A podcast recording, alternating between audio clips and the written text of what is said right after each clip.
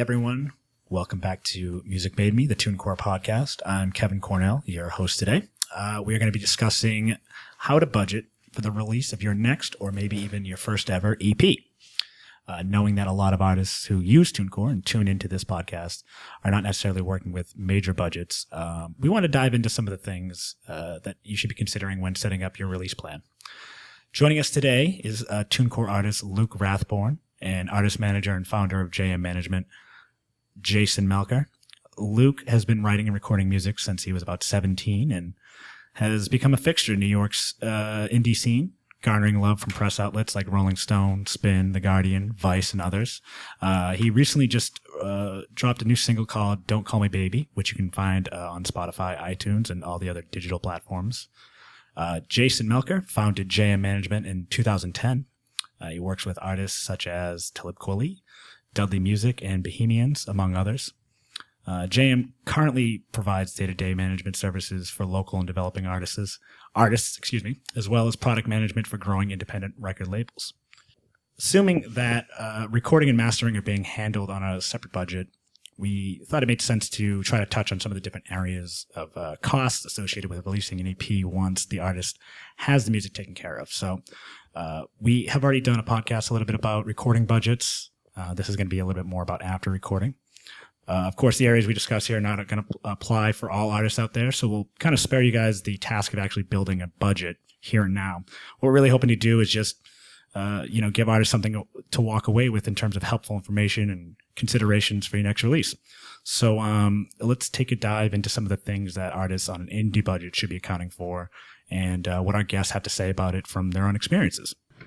So, Luke and Jason, uh, thank you both for joining me. Thanks for having me. Thank you. That was Jason and Luke, respectively. Uh, okay, so let's dive into it uh, and talk distribution first. Uh, obviously, I'm a little biased in suggesting that artists choose TuneCore for digital distribution.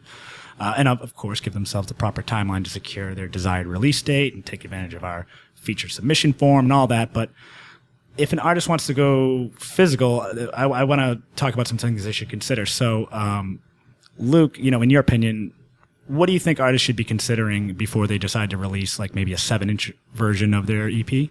Sure. Yeah, I think that people should definitely consider cost because um, I think inevitably if you can swing it, it's definitely worth the money. But um, depending on how many seven inches you're selling, you'll probably be giving a lot away. Depending on who you are, they tend to be good like promo items and things to give to DJs and things like that. So um, if you're considering doing a seven inch, just know it's going to be a little bit more than you're going to expect off the bat. And it will definitely be helpful if you have a tour planned out. I know that's um, if you're trying to actually move the units, you know. Sure.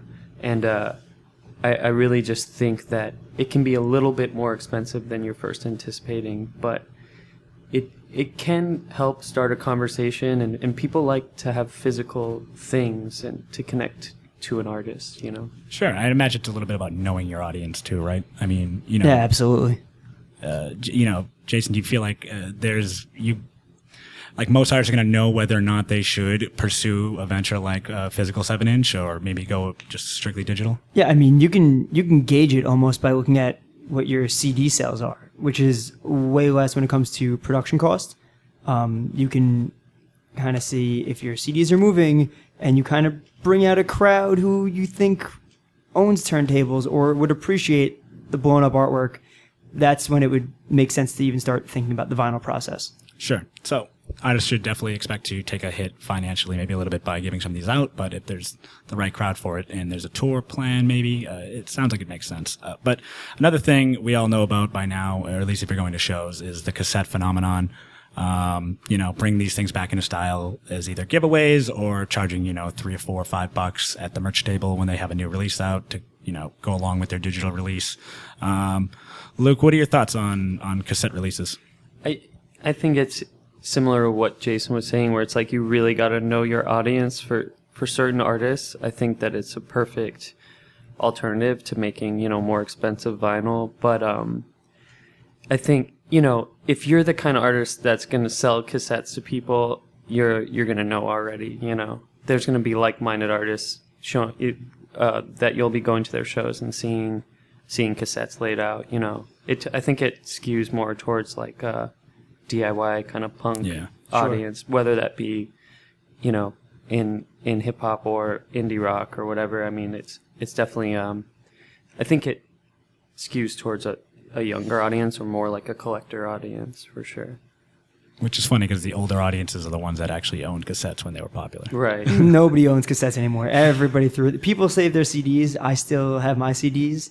Nobody has cassettes anymore. But there is like a novelty, cool thing about it that I understand why. I mean, just just like Lucas said, you know, it's it's the same as you know, it's the same as vinyl because you're walking away with something tangible, but it's uh it's way less expensive to make. You can kind of there's plenty of like cassette labels in Brooklyn Yeah. that will you know be able to do it for you instead of waiting the 16th week 16 week production time that it takes for vinyl which is hey, i mean if you're planning 16 weeks ahead you have to have all your ducks in a row way in advance Yeah, that's another thing to go with anything physical is to remember that you you gotta want to give yourself plenty of time. It, it- you know, pressing a seven inches uh, is a topic all in itself, really. Um, but moving on to sort of the promotional element, uh, you know, the promotional efforts associated with the EP release. Um, obviously, something we're always talking about here at TuneCore is promotion, promotion, promotion, uh, and learning how to promote yourself better. Um, you know, I'll ask uh, I'll ask Jason first. You know, what are your what are your what do you consider to be some of the pros and cons of going DIY versus hiring a publicist when it comes to reaching out, uh, either digitally or for even print?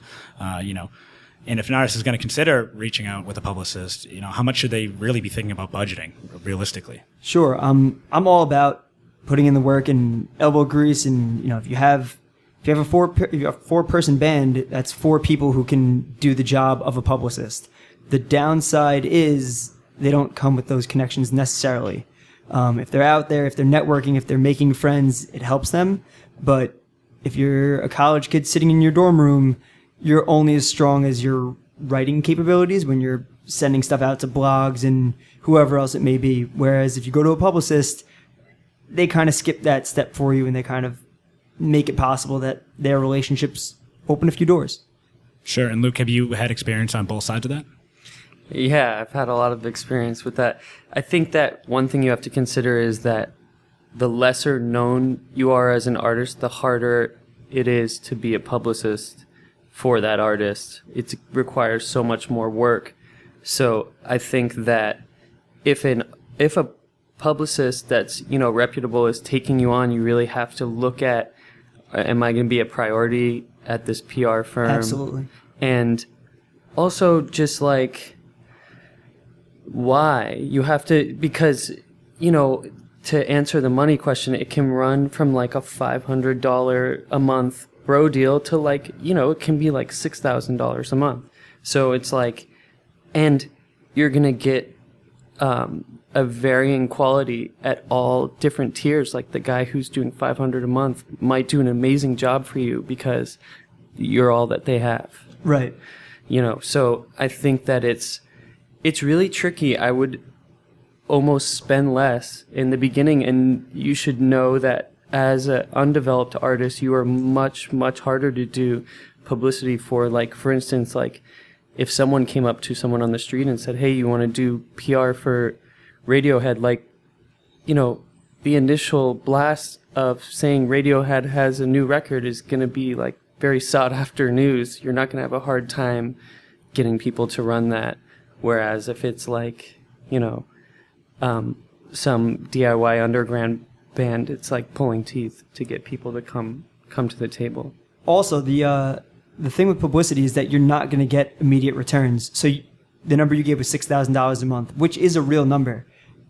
There's no way that you could say I got six thousand dollars worth of publicity in this month because it won't pay off for months down the road. So it's it's definitely it could be a slippery slope if uh, not tended to properly. And of course, uh, and, and similar to my next point, but the, uh, between publicists and promoters, uh, my next question is going to be about college and radio promotion. These are, you know, members of your team that you're paying up front. That's not something you're always doing. Um, so it's another important cost. So regardless of the results, you are paying up front. They're not taking any sort of percentage.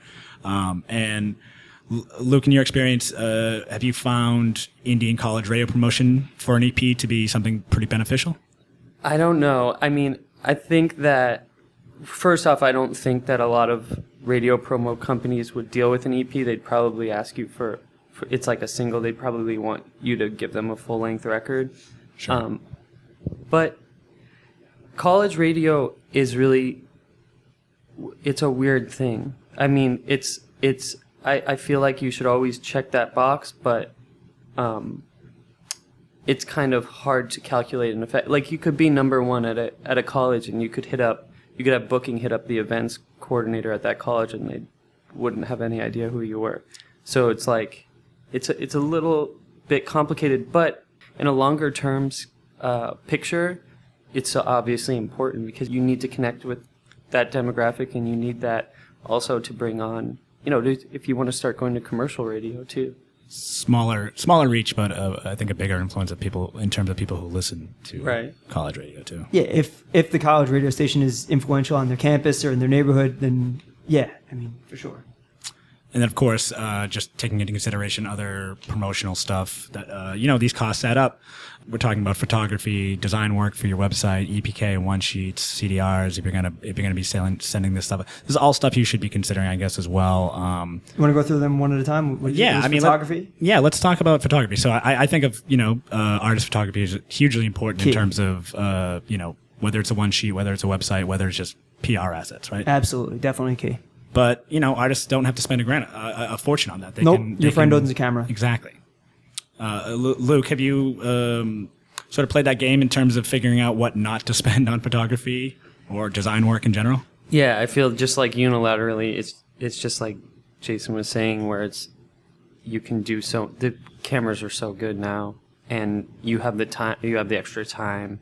It's like when you walk by signs or like headshots for three hundred dollars. It's like, you know, I, I don't know, get your friend to take a headshot. There's a solid wall right behind your head right now. We, we can do this right here. Get that iPhone X. I would just say across the board, like even the CDs were seven inch. Not to get off topic, but like do everything as cheap, cheap as possible. Bring, I mean, you know, if you're trying to make money on a tour, bring less people, you know, and and try to make the best show possible with the with the least amount of things possible. You know? Efficiency. Yeah. Yeah.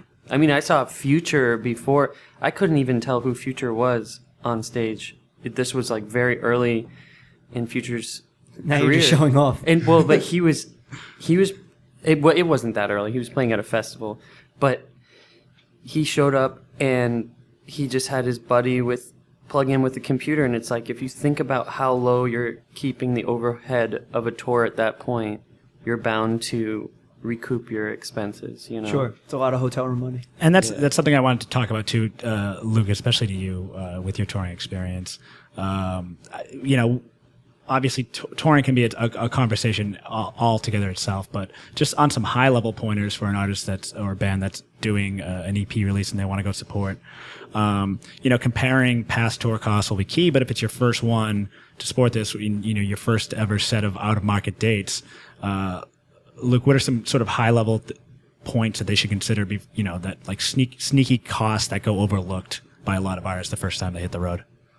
I mean, for sure, like, uh, like Jason was saying, like hotel costs. Like, a lot of times, you know, the the kind of classic way to do it is to have one guy walk up to a hotel clerk and say, "Hey, I'm looking for a room for one person," and then everybody comes in through the back door and you all sleep in the same room. I think those are the kind of costs you can cut to to actually be making money and not losing money. It's really easy to lose money on a tour. Of course. And I mean, in terms of just goals, you know, you talk about like if you're walking away from a tour losing some money, um, but you've still booked those dates. Uh, when it comes to the booking, and, uh, let's face it, a lot of this is DIY. You're, you're trying, you're not necessarily, you're, you're trying to attract a booking agent at some point. But what do you think are some realistic goals that artists should sort of set, set for themselves when they, when they step into the arena of booking? I think they should be really careful to try to work with promoters and be transparent. Um, it actually goes a longer way to let a promoter know that you do need local support to help bring people in, and I think promoters in general are are more responsive to um, transparency than that. Meaning, be re- be real with them than saying you're going to bring 250 people and showing up to an empty room is not is not a promoter's favorite thing. I don't think, and they're not, they're more willing to not do business with you in the future, and they're usually the same guy. You know, every they they change over every few years, but you'll be talking to the same person the next tour. You know. Yeah, you're, you're trying to build relationships while you do this. Obviously, you know you want to start out on the right uh, on the right foot. But in terms of uh, in your own personal experience when you're starting out, um, or at least starting out touring, did you find it beneficial to break things up and do multiple sort of short run regional tours, or did you just go all out? Yeah, I think that uh, there's definitely a classic tour route of doing a big circle around the United States, or you know, going more deeply into Europe. Um, but I do think that there's there's a definitely a benefit to also looking at shorter tier tours. Like if you can base something out of New York or Philly, you can hit a lot of places. You can make it down to North Carolina and, and really not expend that much money. It's it's really when you start covering long distance. Like the a classic one is between like, you know, getting through Texas and Arizona and New Mexico to California. That's Long drives. yeah, that's when it starts to get like, okay, we're we're spending money. We're not we're not. There's nowhere to really play, depending on the day of the week, and and yeah, so you're doing long drives, and it and it can start to add up, and people can get a little restless. But um, I think just first and foremost, just try to get on a bill of somebody who's already done a lot of this groundwork and and there's actually something to be said for being on more mid mid level rooms like uh, I've talked to agents before who are like that's a that's a better audience who want to discover new things it's it can be surprising if you get on with a uh, with a more major market kind of like you know 3000 cap room tour it's like the people who come there are almost less into discovering new music they mm-hmm. came they came to see what they came to see you know Yeah, I mean, I can definitely personally relate to that. I, I go to small venues around Brooklyn all the time, and if I'm going to be there, I'm going to, you know, at least look into the opening band on on Spotify or Bandcamp or whatever. And if it's something I'm into, guess what? I'm going to go and see how they are live. Yeah. And and I really think too that like it's just amazing like you can do these like you know bigger rooms like um you know the Wiltern size venues and you can get the most common question you can be asked is what is the name of your band? Sure. and it can be printed on your on the on a banner on the wall or something. So it's like it's pretty interesting. It's more like this attitude of like oh yeah i remember you you played didn't you what, what was that so i do think that like hitting smaller rooms and and more devoted fan bases can pay off more in terms of um, building an audience you know Sure. And I mean, it's it's kind of like what you just mentioned about with the hotel room. I think, I would imagine, I've never been on tour myself, but I would imagine you can kind of base your touring budget on your own standard of comfort and necessities, like what you need to feel comfortable on the road, what you don't need. Yeah, you don't have to live the uh, rat video lifestyle when you're on the road. I, I think this is the first ever rat reference on uh, on the TuneCore podcast. So thank you, Jason. You got it. Well, you can also base it too on your age as well. Yeah. Where it's like, um, the, I feel like the creature comforts can tend to go up as, as your age goes up, the, the different things that you want. And, um, if you're eight, you know, 18, 19 through 23, like really, how much do you really need? It's going to be fun either way, you know? Yeah, just get some Capri Sun and some Yeah. vitamin C pills, and you'll be fine. don't eat fast food. That's something I've learned over over time. You think that fast food is good, but you only really eat it like w- once every few weeks. And on tour, it's easy to just Oh yeah, think that that's a solution to your problem, and it's actually it's really not. it's an addition to your problems. Uh, so while we're talking about uh, touring, I kind of wanted to get into merch a little bit. I know merch isn't necessarily on uh, the eyes of every artist or, or band that's re- releasing a new EP, especially if you're a little bit early on. But it's definitely something to consider. So I wanted to ask our guests a little more about that. Um, Jason, I'll ask you. You know, do you think merch matters uh, for an early release if the artist isn't hitting the road? Yeah, definitely. I worst case scenario, you spend money and you're sitting on it. It's not that you're spending money that's going to waste because those t-shirts or whatever you bought stickers or business cards or download cards, whatever they may be, you'll hang on to them and eventually they will go. You'll play that show that three girls loved your set and they're going to run up to you after the show and buy those three shirts. And now you're down from 20 to 17. More math I did in my head. Um, and, you know, yeah, I mean, you're carrying it from city to city or from venue to venue, whatever it may be, but get shirts early on. I mean, they're not going to, they're not going to break your bank, hopefully. And, um, if you go about it the right way and you can make your money back and then some. Luke, do you have anything uh, personally to add to that?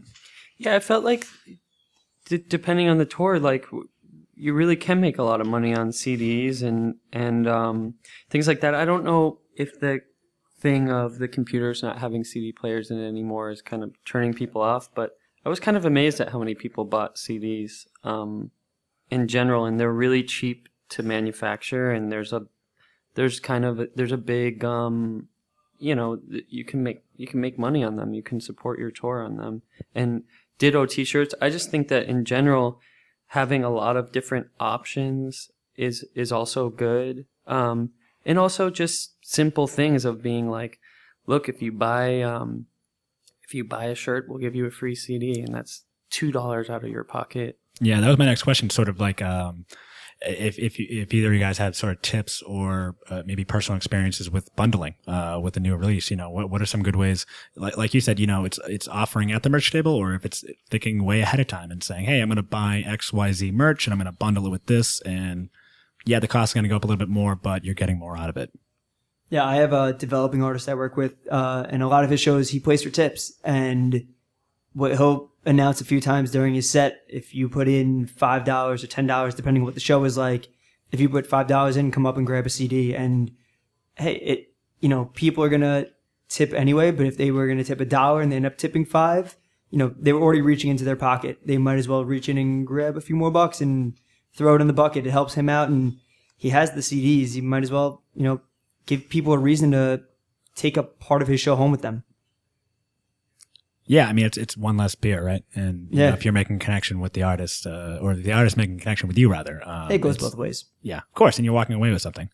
Uh, and you know, b- between what you've seen managing and Luke yourself uh, as an artist, you know, have, are there any sort of like cheap outside the box tips uh, for merch that you've either seen work well or have worked well personally for you?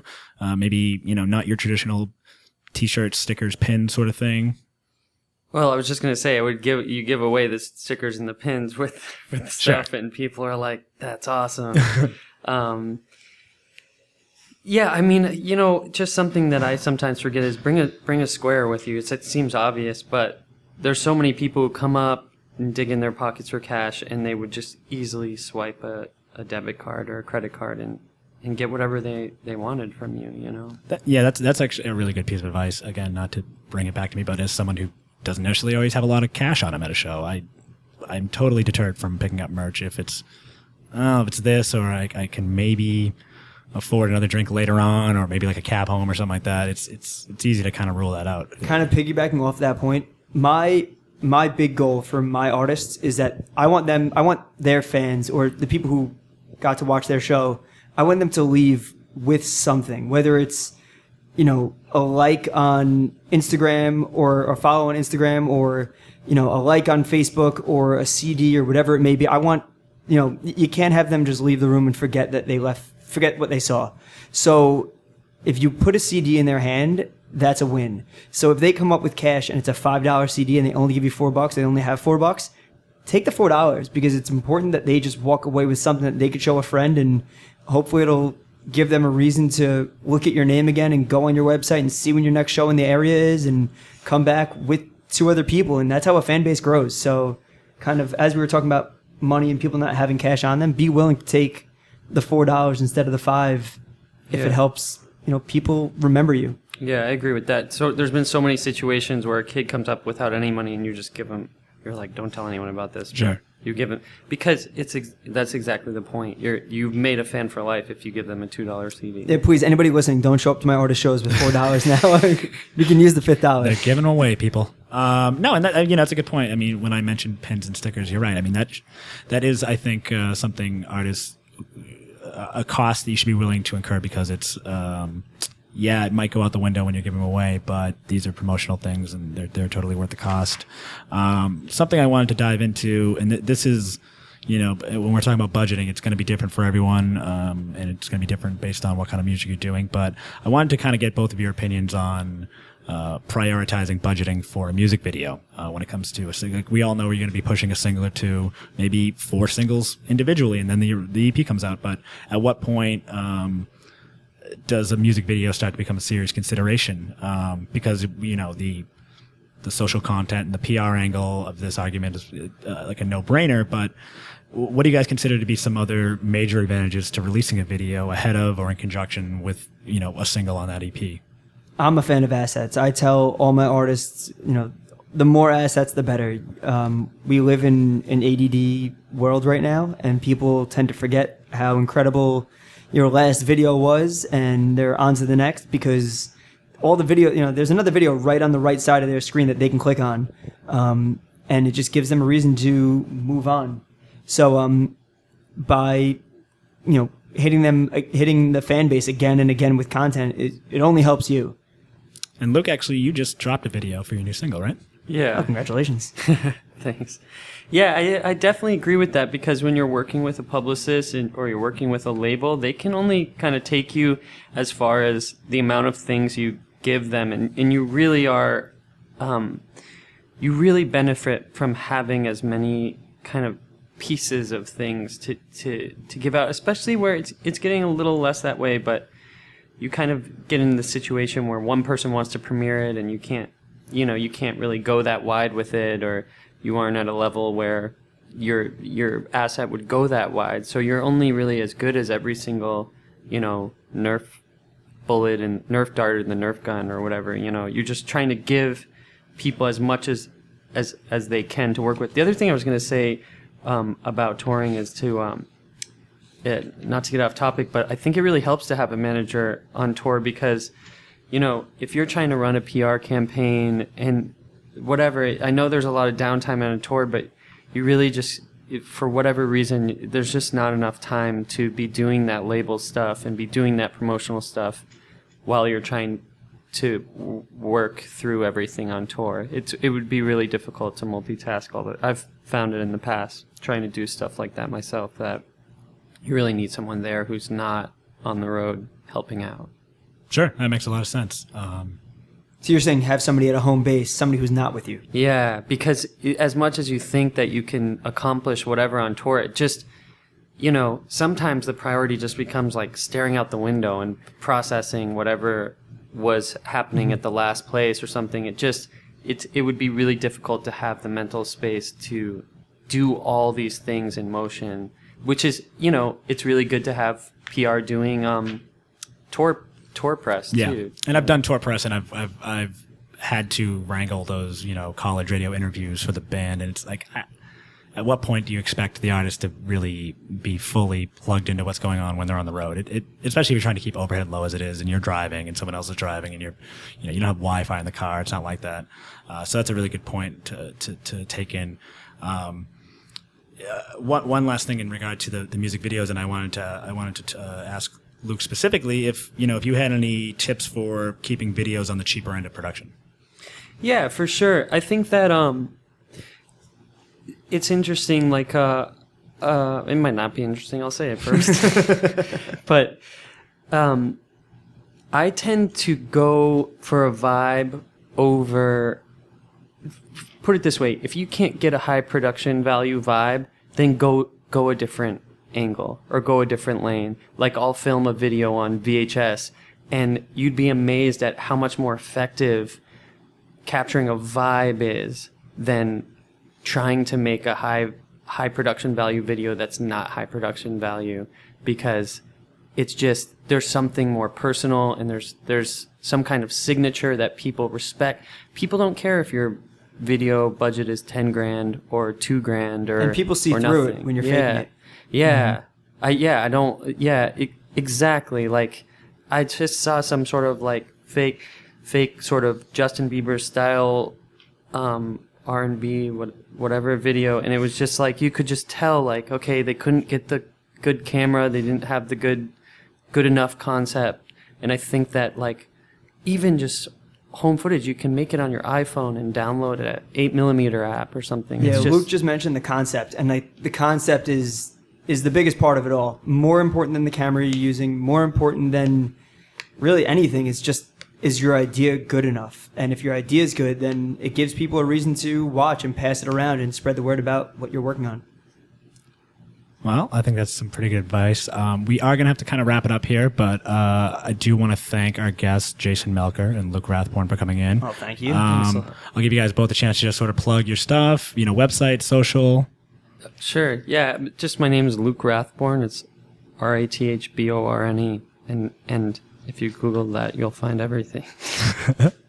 Um, I'm not going to plug myself because I'm not that cool, but I work with great artists. Uh, I have Bohemians. They're a Long Island based alt rock band. I have Dudley Music. And uh, I do some consulting for Talib Kweli and his label Javotti Media, all of which go through TuneCore. Hell yeah. Hell yeah. Um, and I also manage Dream Recording Studios, and you can look all those up online. Uh, it's dudmusic.com for Dudley. Uh, it's bohemiansband.com for Bohemians. It's dreamrecordingstudios.com for the studio, and Talib Kweli is talibkweli.com. All you Long Islanders, check out Dream. And if you're in New York, definitely get a chance to check out Luke Rathborne live as well. Um, again, I hope you guys walked away with some cool tips. Uh, again, we did, we weren't going to build a budget for you. We just wanted to throw some uh, discussion points out there uh, of things to consider along the way, and hopefully well ahead of time of that release. Uh, as always, thanks for listening to Music Made Me, the TuneCore podcast, and be sure to find us on iTunes and SoundCloud. Until next time.